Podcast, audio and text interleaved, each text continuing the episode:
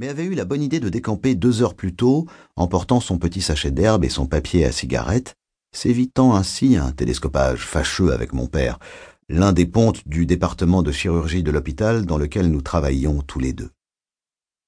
Un double expresso, le meilleur coup de fouet pour démarrer la journée, affirma Frank Costello en posant devant moi une tasse de café serré.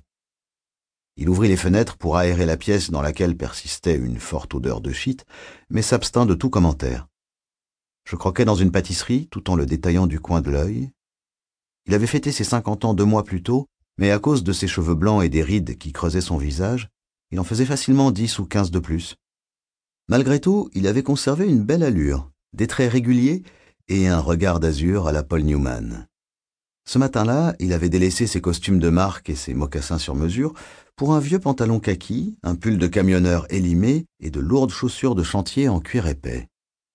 Les cannes et les appâts sont dans le pick-up, lança-t-il en avalant son petit noir.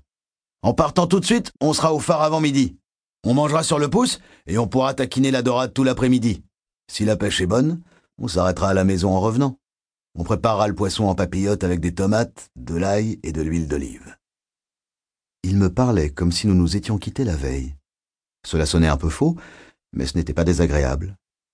Tandis que je dégustais mon café par petites gorgées, je me demandais d'où lui venait cette soudaine envie de partager du temps avec moi. Ces dernières années, nos relations avaient été quasi inexistantes. J'allais bientôt avoir 25 ans. J'étais le benjamin d'une fratrie de deux garçons et d'une fille. Avec l'accord bienveillant de mon père, mon frère et ma sœur avaient repris l'entreprise familiale créée par mon grand-père, une modeste agence de publicité à Manhattan, et l'avait fait suffisamment prospérer pour espérer la revendre dans les prochaines semaines à un grand groupe de communication. Moi, je m'étais toujours tenu à l'écart de leurs affaires. Je faisais partie de la famille, mais de loin, un peu à la manière d'un oncle bohème parti vivre à l'étranger et que l'on croise sans déplaisir lors du repas de Thanksgiving. La vérité, c'était que dès que j'en avais eu l'occasion, j'étais parti étudier le plus loin possible de Boston. Une pré-med à Duke, en Caroline du Nord, quatre années d'école de médecine à Berkeley et une année d'internat à Chicago. Je n'étais revenu à Boston que depuis quelques mois pour y effectuer ma deuxième année de résidana en médecine urgentiste. Je bossais près de 80 heures par semaine, mais j'aimais ce boulot et son adrénaline. J'aimais les gens, j'aimais travailler dans l'urgence et me coltiner la réalité dans ce qu'elle pouvait avoir de plus brutal.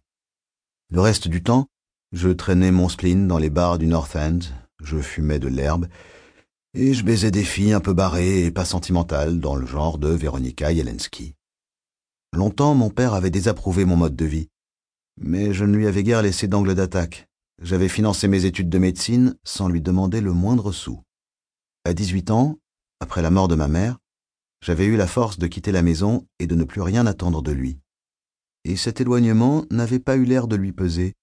Il s'était remarié avec l'une de ses maîtresses, une femme charmante et intelligente qui avait le mérite de le supporter. Je leur rendais visite deux ou trois fois par an, et ce rythme paraissait convenir à tout le monde. Ce matin-là, mon étonnement n'en fut donc que plus grand. Tel un diable sorti d'une boîte, mon père surgissait de nouveau dans ma vie, m'attrapant par la manche pour me conduire sur le chemin d'une réconciliation que je n'attendais plus. Bon, ça tente cette partie de pêche, oui ou merde insista Frank Costello, incapable de masquer plus longtemps son irritation devant mon silence. D'accord, papa, laisse-moi juste le temps de passer sous la douche et de me changer. Satisfait, il tira un paquet de cigarettes de sa poche et s'alluma une tige avec un vieux briquet tempête en argent que je lui avais toujours connu. Je marquai mon étonnement. Après la rémission de ton cancer de la gorge, je pensais que t'avais arrêté Son regard d'acier me transperça. Je vais t'attendre dans le pick-up, répondit-il en se levant de sa chaise et en exhalant une longue bouffée de fumée bleue.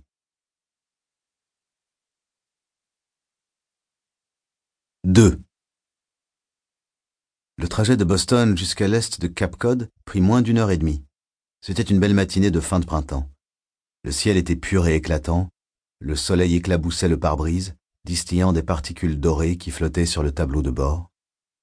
Fidèle à ses habitudes, mon père ne s'embarrassa pas de faire la conversation, mais le silence n'était pas pesant.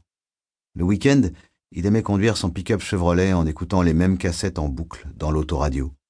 Un best-of de Sinatra, un concert de Dean Martin et un obscur album de country enregistré par les Everly Brothers à la fin de leur carrière.